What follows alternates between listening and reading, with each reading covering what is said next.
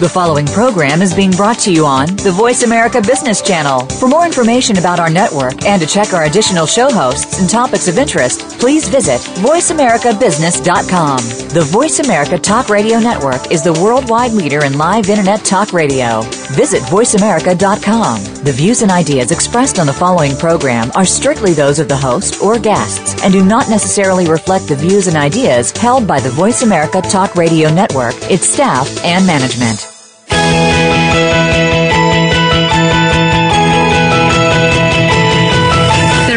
Entrepreneurs and business leaders that are making so much more than profit in their enterprises.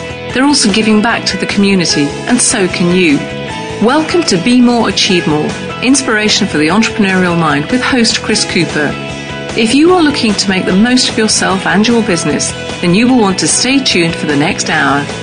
Here's your host, Chris Cooper. Hi, this is Chris Cooper of BeMoreAchieveMore.com and CC1Consulting.com, and I'm delighted to be back with you again for yet another week. Um, before we move on to today's show, I'd like to say, um, as I always do, a big thank you to my, my guest. And my guest last week was Tanya Mann Rennick, who shared her STAR principle. And what a story! I mean, if you want to hear a real kind of adversity to success story, do listen to that. You know, Tanya went in three years from being you know, a housewife with three children to speaking in the European Parliament, visiting 10 Downing Street, and setting up um, the Oyster Club, uh, which is a, a, very successful networking upmarket uh, dinner type of club in, in London. But today I want to talk about family business, and I'd like to introduce you to somebody, um, the managing director of a company that I've worked with for seven or eight years now uh, a company that I'm very, very fond of, a family business with a tremendous set of values who very much care for their employees, their customers, and their stakeholders. I also happen to think that uh, Stephen, I'm going to embarrass him now, but I think he's one of the most emotionally intelligent leaders that I know. Um, he's, a, he's a man who loves his work. He really is following his passion. He loves his family. He cares about his community and about the environment. And he's somebody that is really following through with what he loves and making a big difference. Because setting up and effectively running a family business is not always easy. Neither is running an established business to support the growth of a very successful family business legacy. So, during the show, we're going to explore what it takes to run a successful family business. Stephen Gould is the managing director of Everard's Brewery Limited. They're a business with 110 and 80 tenanted pubs. In America, you might call them bars, now, here we call them pubs, public houses, and its own branded brewery and a large property portfolio. For the past eight years, Stephen has steered the business to winning a coveted National Pub Group of the Year Industry Award four times. However, many of his pub tenants are also family businesses, with Everard supporting them to develop and grow. The better their tenants perform, the better Everard's return from their investment. It's a real, true win win. Wanting to host a show on how to run family businesses, Stephen immediately came to mind. So a bit about Everard's. Um, Everard's Brewery Limited was established in 1849. It was founded by William Everard. And in 2013, Everard's is still a proud, independent family company led by the fifth generation of the family, Richard Everard, OBE DL. Stephen joined the board in 2003 and he became the managing director in 2005.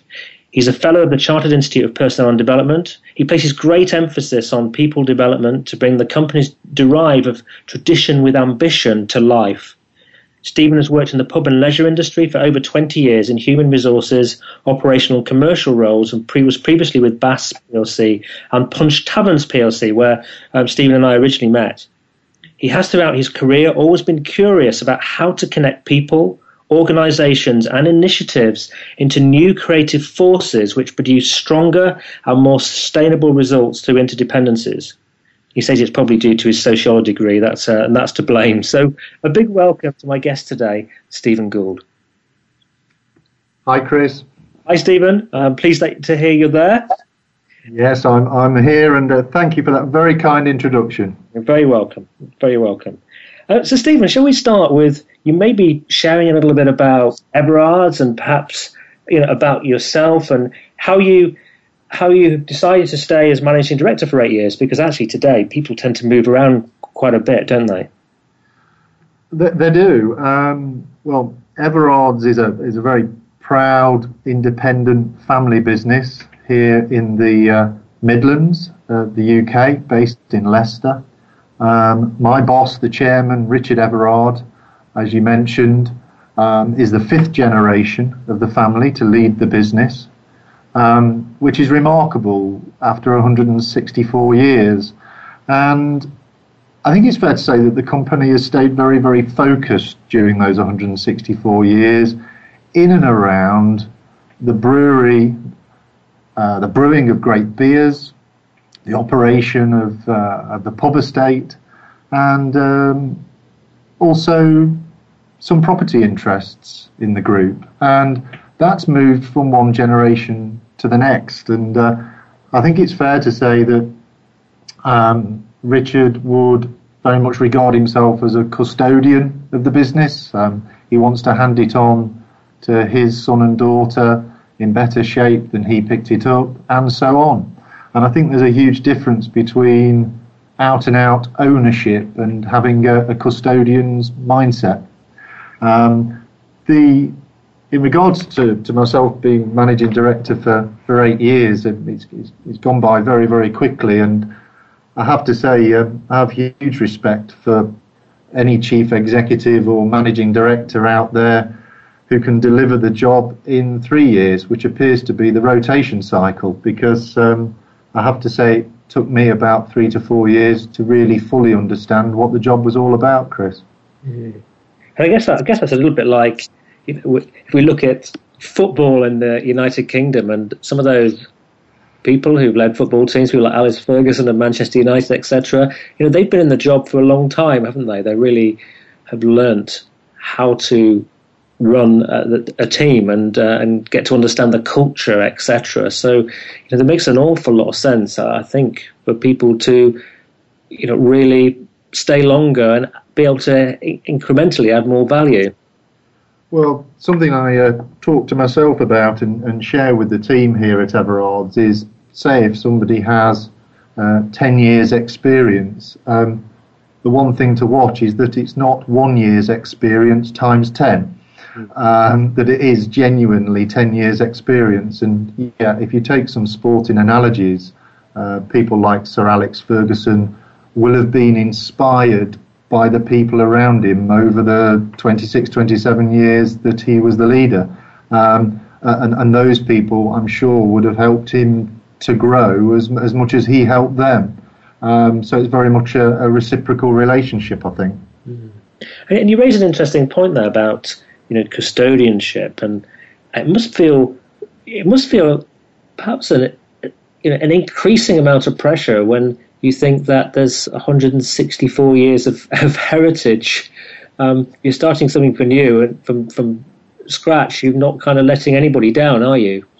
Um, no, there's a. I think you're right. There's a there's a huge sense of um, responsibility and, and and and accountability. And, and something that I've noticed in my time at Everard's is that um, the company has an innate ability to attract and keep good people. And those people that have stayed with us over many, many years, I think, have a custodian's mindset themselves. It's not just Richard, and Richard wouldn't want it to be just him. Um, he'd very much like his employees, and I think he has it, to also possess that custodian's view that, if you like, on their watch, they want to add to the legacy so that when they can then look back on their careers, they've really contributed to something that's going to be around beyond their lifetimes and, and into new generations of the Everard family. Mm. It must make you very aware of your kind of you know, mortality that you know when you see generations of images and like I said, must be paintings and things like that of earlier family members, and just realise that you are you know, it's passing into your hands for a period of time to caretake, a bit like a house, really. It felt like that last night when I was out in trade in Melton Mowbray, which is uh, famous for its Stilton cheese, which I'm sure is exported to America amongst other places. And, uh, as well. I was in one of our pubs, the Anne of Cleves, and there lies the clue in that um, that was a gift from her husband Henry VIII. And um, there I am having a half a pint in uh, the Anne of Cleves, and you really do realise that you, are passing through, and that, that's legacy personified, if you like. Yeah. So, how, how would you define a true sort of family business? Because you're not you're not a, you're not a, such a, a, family member. I mean, no, no. Um, I mean, the, the, the Everard family over many many years, uh, to mine and other benefits, have uh, have had a I would say a most enlightened policy in that uh, in any one generation there won't be more than one member of the Everard's family in an executive role in the company. So uh, the, the, the family wish to attract people from uh, the marketplace to help them to run the business. And I think that that, of course, um, ensures that the equity structure stays firm. Um, it protects against what some families can do from time to time, which is which is fall out and have squabbles. Um, but also, any family would be very very lucky to be able to fill all the key roles in an organisation with members from that family. Um, and and so it's quite an enlightened policy, and, and it means that there's very much a, a team effort then to support the leader. Mm, yes, it makes a makes a lot of sense that, and and I guess it must be quite difficult when you've got people in a family, uh, if particularly if they wanted it to, um, and you've got a business to not em- employ them, but actually the sensible thing, as you say, can make is, is to make sure that you've got the right people in the right roles. The right people in the right roles, but I think a true family business um, one can only really test with the audiences that it engages with, from customers through to suppliers and advisors, and anybody connected with that company. And when, when we've conducted our research over the years, what keeps coming back is at the heart of Everard's is a real knowledge that um, it's led by a member of the family in Richard, that it's majority owned by the family, so the economics have to be there as well.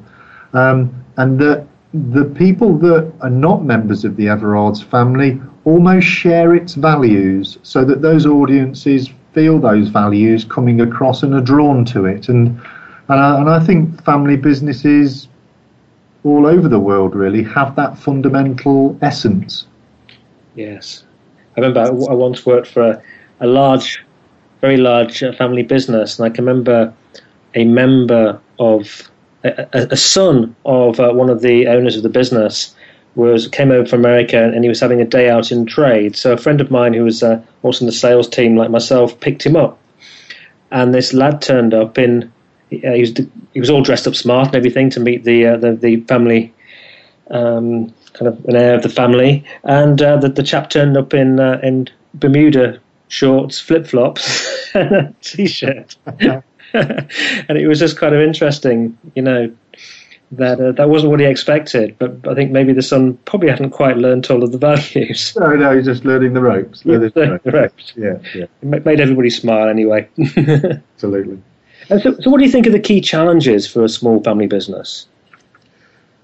Well, because because we're talking here, there's a lot of family businesses within within Everard's who are running. Yeah. Um, the I, I, think one of the one of the challenges it's challenges for, for for individuals is that you have to say stay true to yourself and true to what you believe you're very good at doing. Um, rather than going on flights of fancy, because then that can confuse the audiences. Um, and I think I think very, very good family businesses tend to be uh, extremely focused, they're very disciplined, um, and they tend not to pretend to be something that they're not. So there's a degree of integrity about them. Um, and of course, one of the challenges there is that you, you still have to remain alive to opportunities. Um, so uh, it's important to communicate out there that you know this is what we do and why we do it. But something that we've chatted about before, Chris, I, I actually think that if you have a very good set of values, and for values read behaviours, So if the individuals in that company behave consistently, that can give the family business a passport, if you like, and an invitation to go and have conversations with people and other organisations to explore how that family business can, can evolve and develop into the future. So remaining focused is good, but it can't be passive. It, it, it has to be active, in my experience, Chris. Mm, but I wonder, it, I think about my own family, and sometimes, and, and I don't work with my family, but you know, sometimes a, a message delivered from a family member is not always as easy to take. If it's a critical one in particular, uh, than it is maybe from somebody you're less emotionally involved with. I mean, is that a, a factor to consider? It is. I, I remember having Sunday lunch six months ago with my eldest lad George, who's 16, and he was preparing for his GCSE examinations, so pretty key examinations, and uh, uh, we were having the dad and son chat, and uh, I was encouraging him to uh, to perhaps um, focus in and, and work hard and key six months ahead, etc., etc. And he leant back in his chair, Chris, and he said, um, Dad, how did you get on in the same examinations 30 years ago? And I, I shared my results with him, and he started to gnaw on one of his roast potatoes and said, Well, you needn't worry, I'll do better than that. and um, yeah, I think um, I think all, all families have those very open and honest conversations, and um, and that's a healthy thing. It's got to be because um, far better to have your own game plan in order within the company before you start to trade with others, or otherwise um, those audiences I mentioned earlier will get very confused very quickly. I had the opportunity a few months ago to play a full game of football on the Brentford City football ground that a relative had hired, and and I and I played my heart out. I'm not a footballer, but I'd been thinking about it for months. I've been doing a bit of training, got the boots, and I and I worked so hard at, at it. And I came off the pitch, um, feeling really pleased with myself. And I said uh, to my son, "How do you think I did? Rubbish." yes, yes, absolutely. They're brutal. They're brutal, and uh, but good good coaches as well. Yeah, we've just got a couple of minutes before we go to commercial break, but now. But I wonder, what do you think makes the difference between success and failure for small family businesses? Um, I, I, th- I think the difference between them is the, the successful ones understand the value of a pound.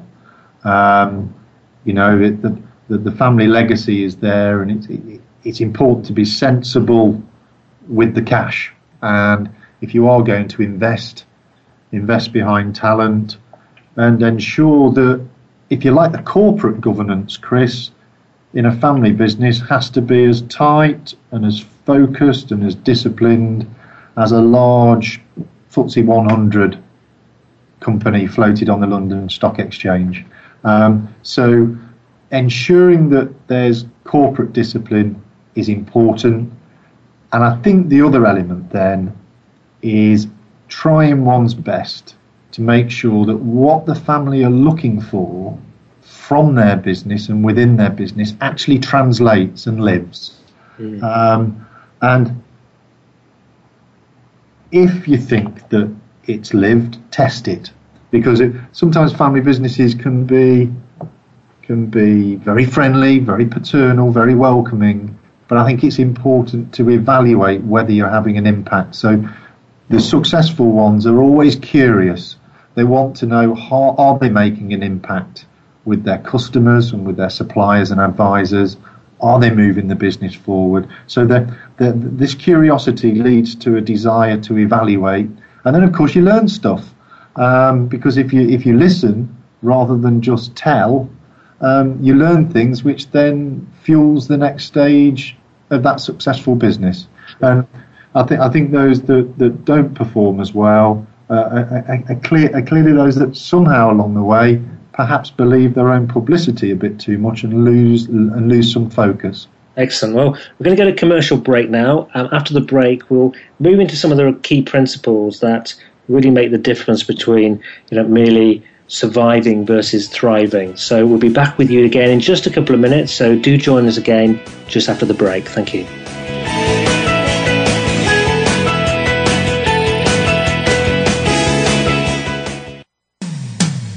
When it comes to business, you'll find the experts here. Voice America Business Network. Would you like to work personally with the host of this show to help realize your potential? Chris Cooper supports business leaders and high potential individuals to achieve greater success in their businesses and careers. Support includes the opportunity to join a high return group mentoring and mastermind program called the Achiever Program. One to one mentoring and coaching, facilitated leader development workshops and speeches.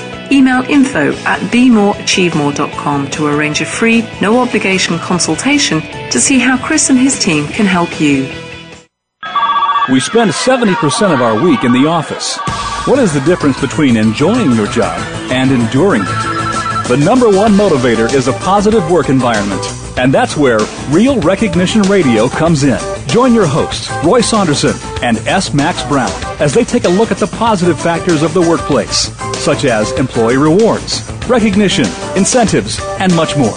Tune into Real Recognition Radio Tuesdays at 1 p.m. Eastern, 10 a.m. Pacific on the Voice America Business Channel. When it comes to business, you'll find the experts here. Voice America Business Network.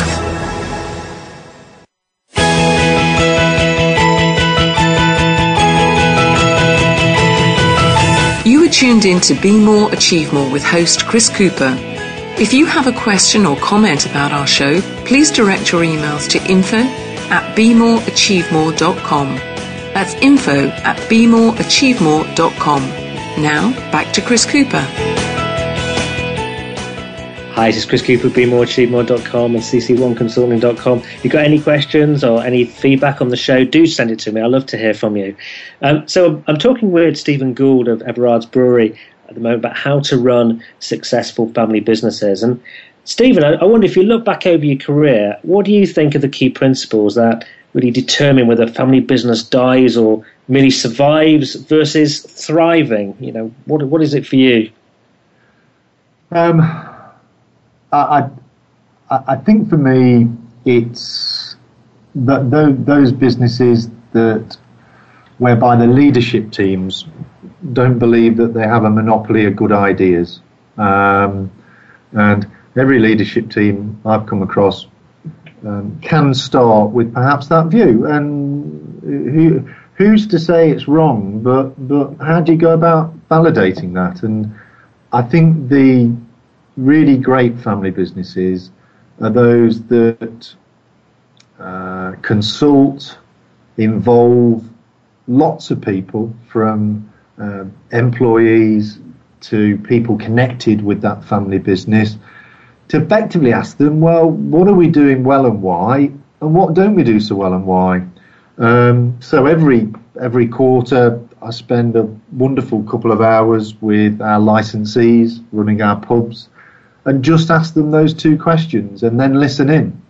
Um, and I think the really good businesses do that um, because why could it be that five or six people sitting on a board would genuinely know that their ideas were the right ideas and therefore should be implemented. And, and those family businesses, in my experience, that have lost their way a bit, Chris, are perhaps those that have been too linear in thinking and not shared their plans and ideas with others to in order to then refine them.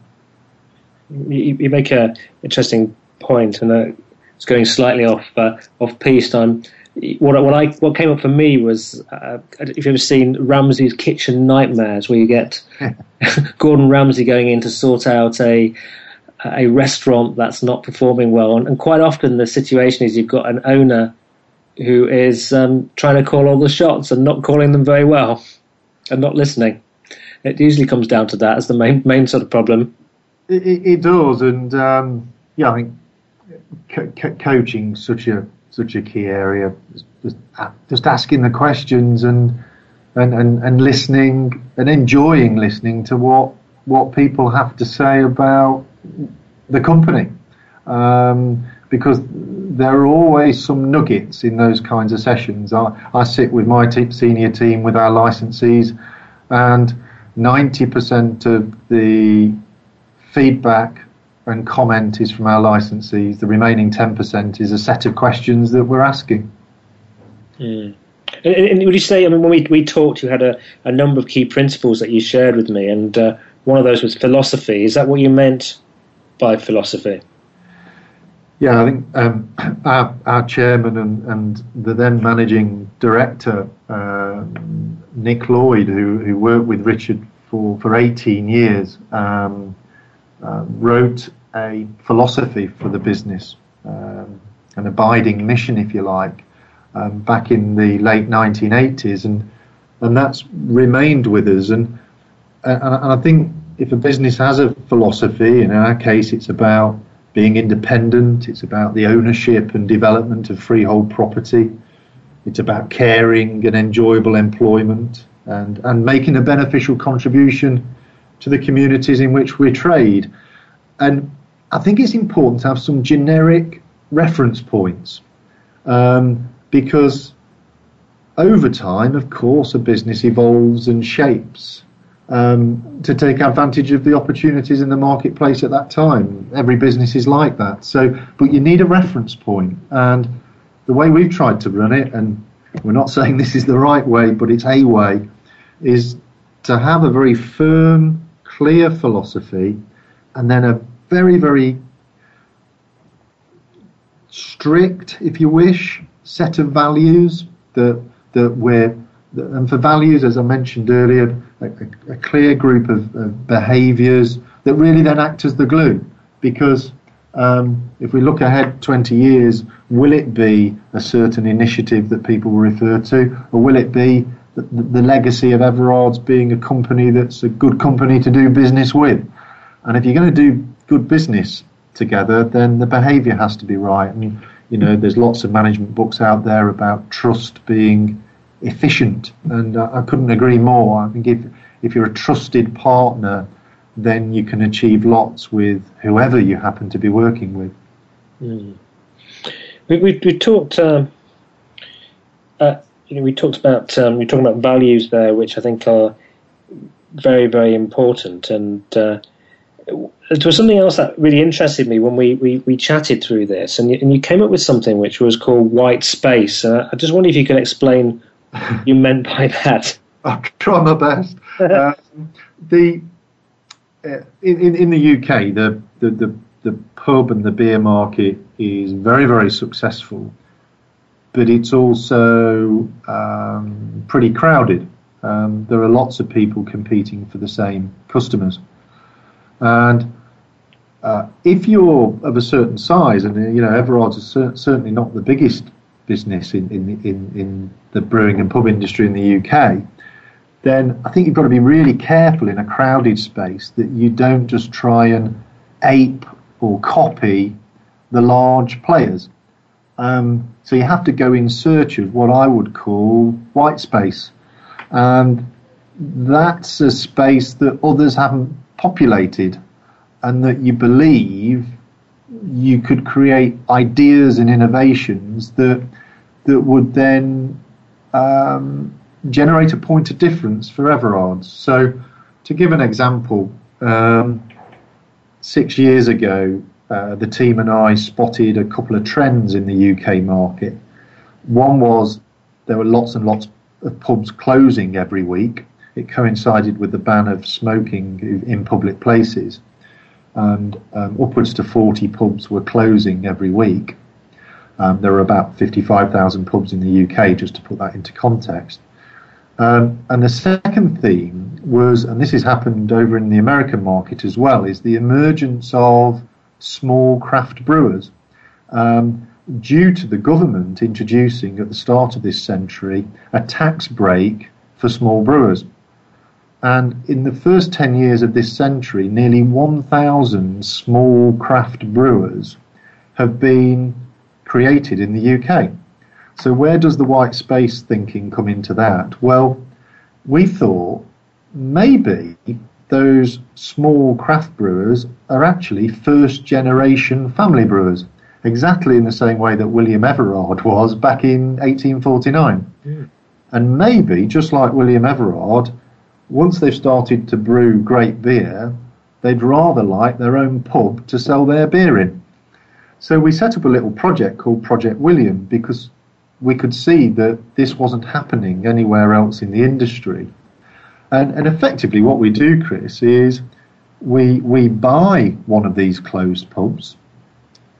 Working with the local brewer, we then refurbish the pub, present it back to the community as the local brewer's brewery tap. So the brewer becomes the franchisee of Everard's, if you wish, but to the customers going into those pubs, they would see that local brewer's beers, some of our beer as well, but it would be very, very much about authenticity and localness. So effectively, white space comes from identifying trends in a marketplace that initially you think are not connected, but then through innovation, you create a new model and then present it in the white space, which gives a smaller business like us a point of difference. Um, so to fast forward to today, of our 180 pubs, 28 of those pubs are Project William, um, working with 15 craft brewers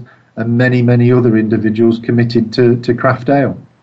Fantastic. There's something very special, as I think, isn't about you know, drinking some local ale. Um, very, very, very much so. And, uh, uh, you know, local farmers markets, craft brewers have come to the fore. And I think customers more and more are looking out for authenticity, traceability, and provenance. And um, putting the financials to one side, um, it's a huge thrill for all of us in the company to go out there and buy failed pubs and then represent them back to the community as new pins that the community then embrace. I mean that that gives us a huge a huge thrill, as I say, and it means a great deal to us and, and of course our brewer partners. Because mm, the pub can be a very this country can be very the real centre of a community, can't it? Um, and we've, we've we've lost a few, as you say. Um, but having having that place to come back to and a place to socialise and and go to, I think is an important part of our, our, our culture over here. It is, and it's one thing we've noticed with the, with these pubs that we've reopened that, that, that were lost to communities is that um, lapsed pub users are now going back to the pub.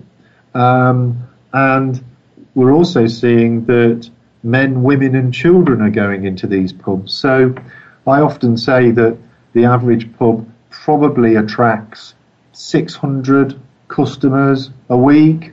Um, but how many occasions does it attract from that each individual customer, be it a quiet drink with one's wife or a Sunday meal with the kids? It probably attracts two to two and a half thousand different occasions a week, and that's what creates the dynamism of a local pub, I think. Right. Well, just um, mirroring it back to you know, the people listening in right now are thinking, you know, I've, I've, got a family business, so I'm thinking about setting up. You know, what Stephen's mentioned three really important things there about, you know, the first one, knowing what your philosophy is. And, you know, a recommendation that um, I was on a, a, conference a few weeks ago was what some people are doing is actually putting that philosophy into a little video. You know, you should be able to articulate it within three minutes very clearly, and that helps people understand what you're about. Yeah. Um, so I guess getting getting members of the family together and getting being clear about what your philosophy is and what your values are is important. And then, you know, Stephen uh, just made a great example there about if you're a small business, is what is your white space? You know, what is your point of difference, and uh, where can you operate that attracts custom? Um, and I said we certainly found in the, you know, in the with the big pub companies, what a lot of them kind of went towards was quite sort of standardization, wasn't it? With you know, standardized menus and everything looking very similar. Um, whereas your approach there with William is actually to make things appear local and right for the local environment. I think it is, and you know, um, I've, I've, chatted about Everard as a family business, but we are solely dependent upon the success of 180 family businesses, namely our licensees operating within the pubs that we own. Um, so they're not employees of Everard's. Uh, they all lead their own business. Uh, we try our very best to support them to be successful. If they're successful, Everard's is fine. Um, but Everard's won't be fine if they're not.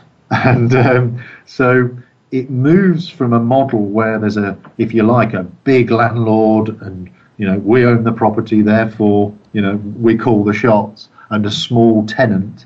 Um, actually, that needs to be flipped in the reverse, where the licensee or the franchisee, as, as, as some may know it, um, is actually the customer, is the person leading that business, and the landlord is, is, is actually the person supporting them and trying their very best to help them to be successful because then we'll be okay. And, and philosophically, that's important. So, yeah, to those those people either setting up a family business or or, or, or have one already, uh, my experience would say be really clear about what you stand for, um, really clear about what your behaviours are and how you want to interact with your audiences, and try one's best to have a have a business that, that has a point of difference and and, underline a sustainable point of difference. I guess making sure that too is that anybody that you've got employed are also operating by those principles and very very clear about them and, and what, what how to, how to translate that into behaviour. Yeah, it's um, you know the, the team and I have to be a little bit careful when we talk about behaviours because if you're not careful, it can be a little bit teach. You know, mostly we'd like you to behave in this way, which is not terribly natural. Mm. So I think it's important that every organisation, be it a business or anything else, welcomes and embraces diversity and different characters and personalities because that's what creates the energy within within an organisation. But I think there has to be a lateral line of that organisation interacting with its communities in a consistent way. So for us, you know, we we we worked. There was 43 of us actually seven years ago. We, we all sat down, employees, and said, why why are Everard's well regarded?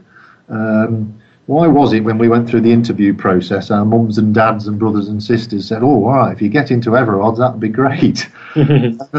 and, and, and, we all explored it, and we came out with, with five core traits that, um, and it, hence the behaviours: straightforward, supportive, ambitious, responsive, and always, always operating and behaving with, with integrity. Um, and are, are, they the key five? Um, are there others? There perhaps are, but but the validity comes from the fact that 43 people employed by Richard, including Richard within the 43, should I say, all participated in trying to prize those out. And we try our best to use those as a reference point. Makes a lot of sense. Well, we're going to go to commercial break again right now, and after the break, we're going to talk about uh, legacy and advocacy and money and things like that. So uh, do stay on online, and we're going to have um, some real gems coming for you, talk with you about in just a couple of minutes. So we'll be back soon.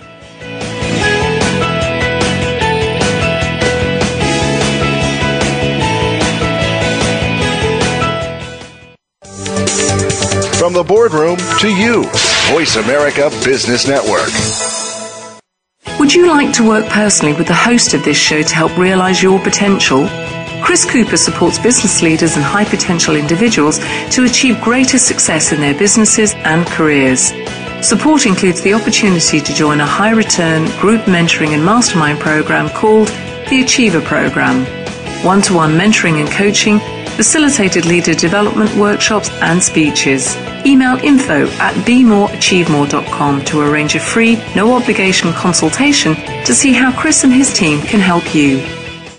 Can we Americans realize our dreams to earn a living? How can you pursue your dream and make money as an owner or an employee? Learn how at The American Business Person, the online weekly radio talk show hosted by Rich Killian. Today's business leaders share how to succeed and what fails. If you own a new or established business or ever hope to, you must tune in. Join us every Wednesday at 3 p.m. Eastern Time, 2 p.m. Central, and noon Pacific on the Voice America Business Channel or listen on demand to our archived shows. Do you, like most Americans, spend the majority of your life at work? Are you making it the joy that it deserves to be? Or are you feeling drained and unfocused? Tune in to A Great Place to Work with hosts Kurt Kaufman and Dr. Kathy Sorensen. Your hosts have more than 30 years of experience in workplace consulting and are ready to bring you the secrets and success stories of businesses who are making their business a great place to work. Listen every Friday at 11 a.m. Pacific Time, 2 p.m. Eastern Time on the Voice America Business Channel and enjoy a better workplace and a better life. Voice America Business Network, the bottom line in business.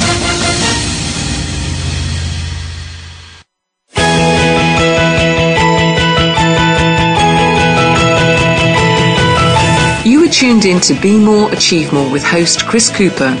If you have a question or comment about our show, please direct your emails to info at bemoreachievemore.com. That's info at bemoreachievemore.com. Now, back to Chris Cooper. Hi, it's Chris Cooper, BeMoreAchieveMore.com. I'm with Stephen Gould. We're talking about how to run successful family businesses. And uh, Stephen, uh, we we, we think we kind of talked a little bit about this and right in the introduction about this kind of um, you know the the heritage and everything that uh, Richard and the family have going back all those years 164 years how important is legacy and for any business of any any scale and maturity uh, how important is it to think about it with a kind of legacy mindset I think it's vital, Chris, absolutely vital, in that um, be, because most family businesses know that they're going to be handing something on, then well, it's worth asking the question: What exactly is it that's going to be handed on? Um, mm. and, and, and that's where, where where legacy comes into play. And um, if it's inconsistent or or if there's fragmentation in a business,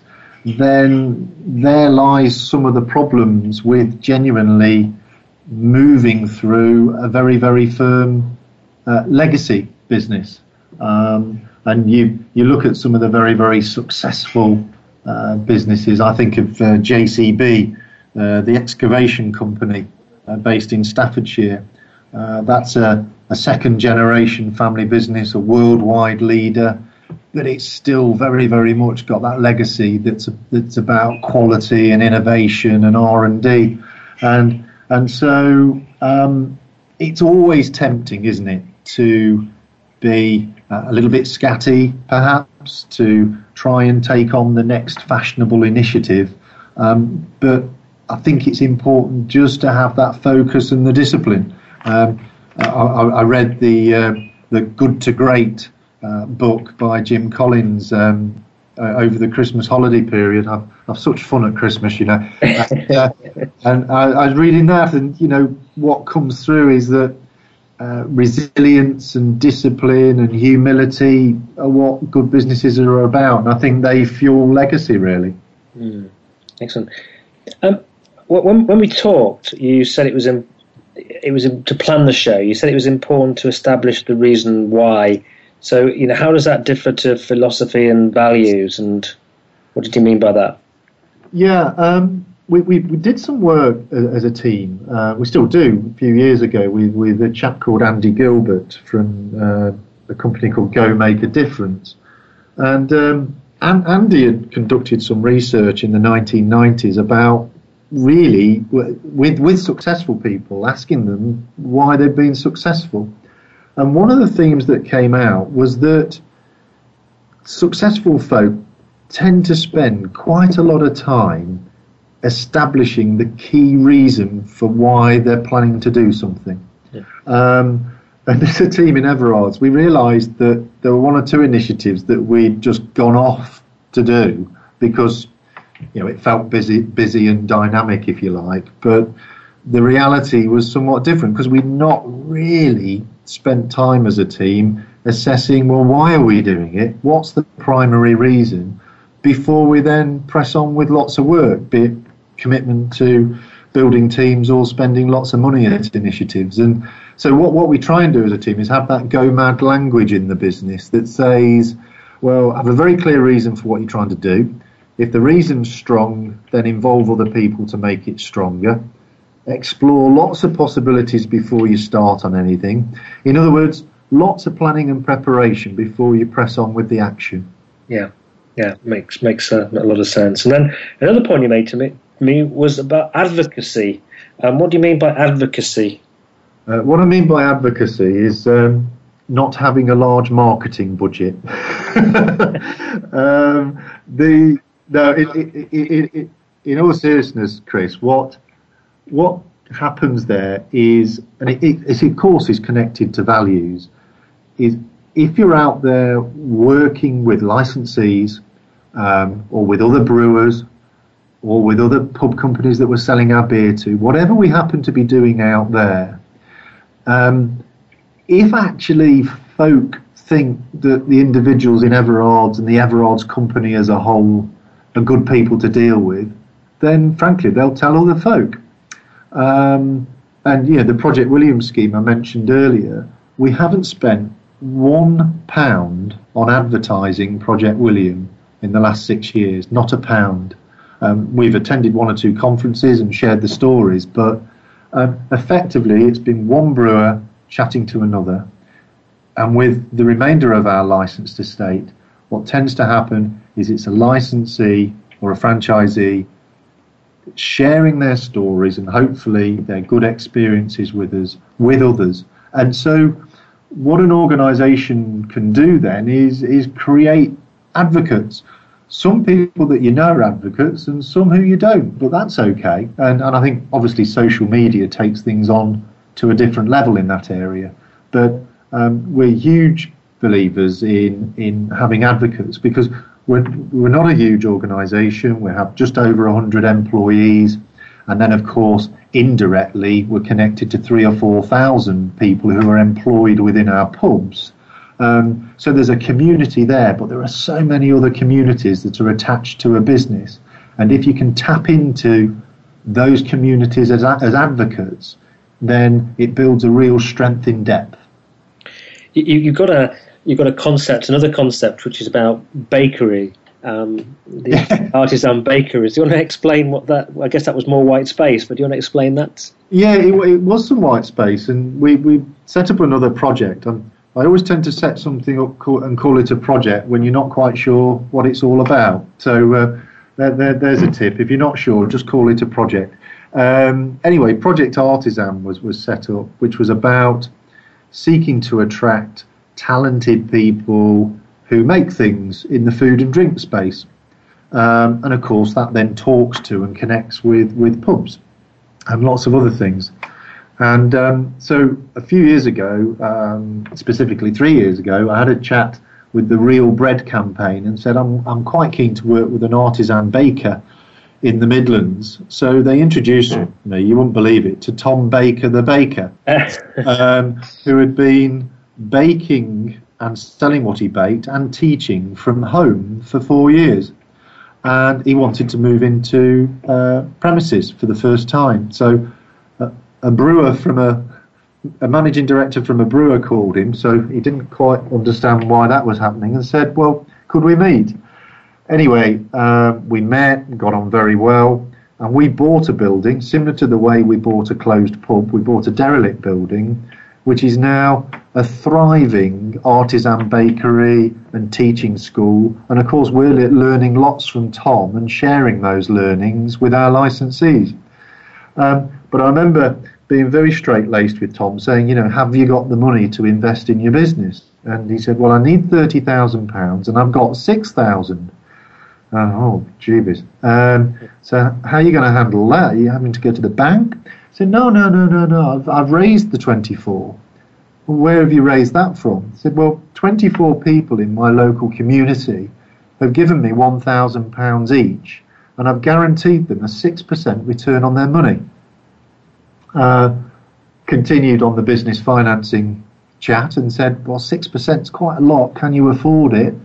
Uh, and Tom said, "No, no, no. Uh, the six percent will be paid back to them in bread, not money."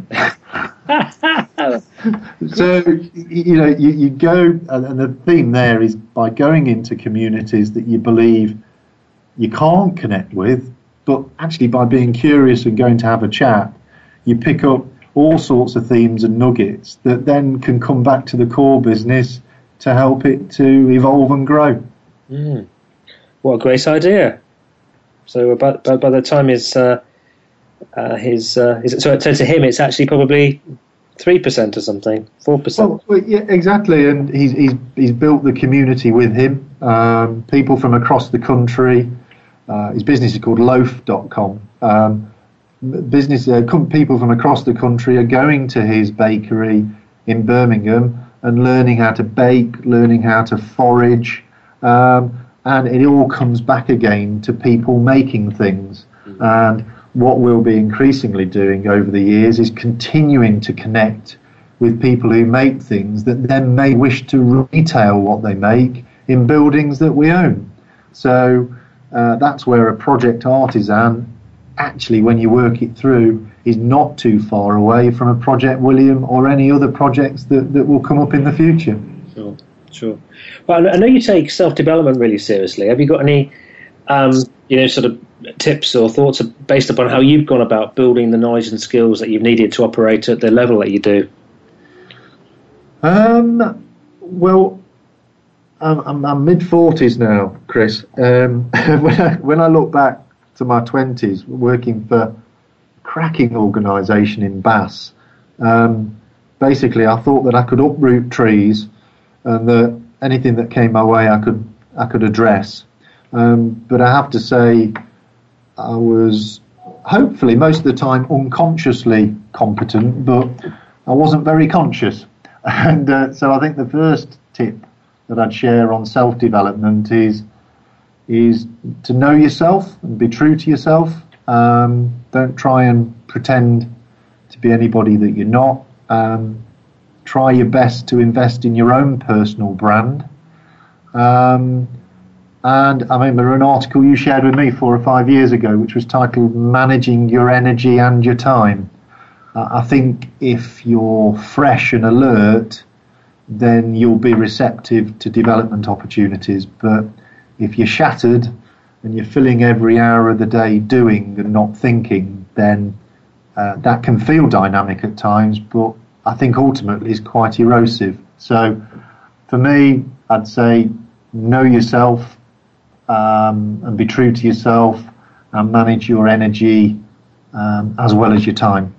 I guess I know, I know something you've, you've been taken sort of very seriously over your time as well is kind of mentors, and I know that you mentioned to me the value that your relationship with Richard. So we've only got about a minute to two left now. That Richard has had with you, but um, you know, finding good mentors is a, a good thing. It, it's a it's a fabulous thing, and then and, and mentors can arise in one's career from from all sorts of, of quarters, and uh, the relationship with that Richard and I have is is a very deep one. Um, we work at it. We we have lots of chats, and I learn lots, and and ho- hopefully Richard does as well. It's reciprocal and shared, but there are always people out there willing to help, and um, mentoring sc- sounds sometimes like a scary subject, but I don't think it is. I think it's just listening to somebody um, that you trust and, and respect uh, and, and there lies the opportunity to build upon upon those conversations. Sure. So, do you have any key messages you'd like to leave us with? I think key message would be what's your personal brand. Um, once you are true to yourself, you'll connect with organisations that match that brand, and hopefully both will nourish each other. And final comment is nobody's got a monopoly of good ideas. So consult widely and, and listen and demonstrate to whoever you're listening to that you've heard them. Great, Stephen. Thank you very much for joining me. I hope you've enjoyed being on the show. Very much so. Thanks for the invitation, Chris. You're very welcome. So, for more information on Everards, you can go to www.everards.co.uk. That's E V E R A R D S. If you've got any questions or feedback, please send them to me at chris at bemoreachievemore.com. I'll leave them on my Facebook page, facebook.com slash bemoreachievemore. Next week's show is about going global with digital media, and I'm, I'll be joined by Dave Sharp and Peter Daly Dixon, um, who are the founders of Small Business Owner International, a successful boutique publishing house producing a range of digital magazines and resources for you. Um, also the owner of a small the small business uh, magazine, and uh, that's um, actually a magazine that publishes this show um, in its each edition.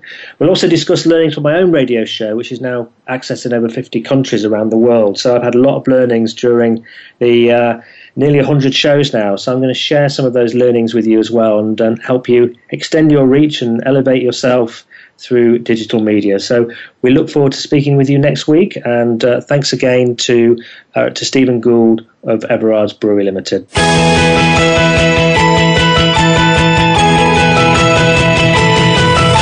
Thank you for listening to Be More, Achieve More.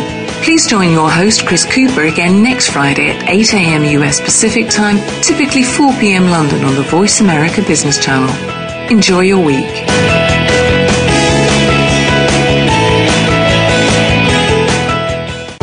Thanks again for listening to the preceding program brought to you on the Voice America Business Channel. For more information about our network and to check out additional show hosts and topics of interest, please visit VoiceAmericaBusiness.com. The Voice America Talk Radio Network is the worldwide leader in live Internet talk radio. Visit VoiceAmerica.com. The views and ideas expressed on the preceding program are strictly those of the hosts or guests and do not necessarily reflect the views and ideas held by Voice America Talk Radio Network, its staff, and management.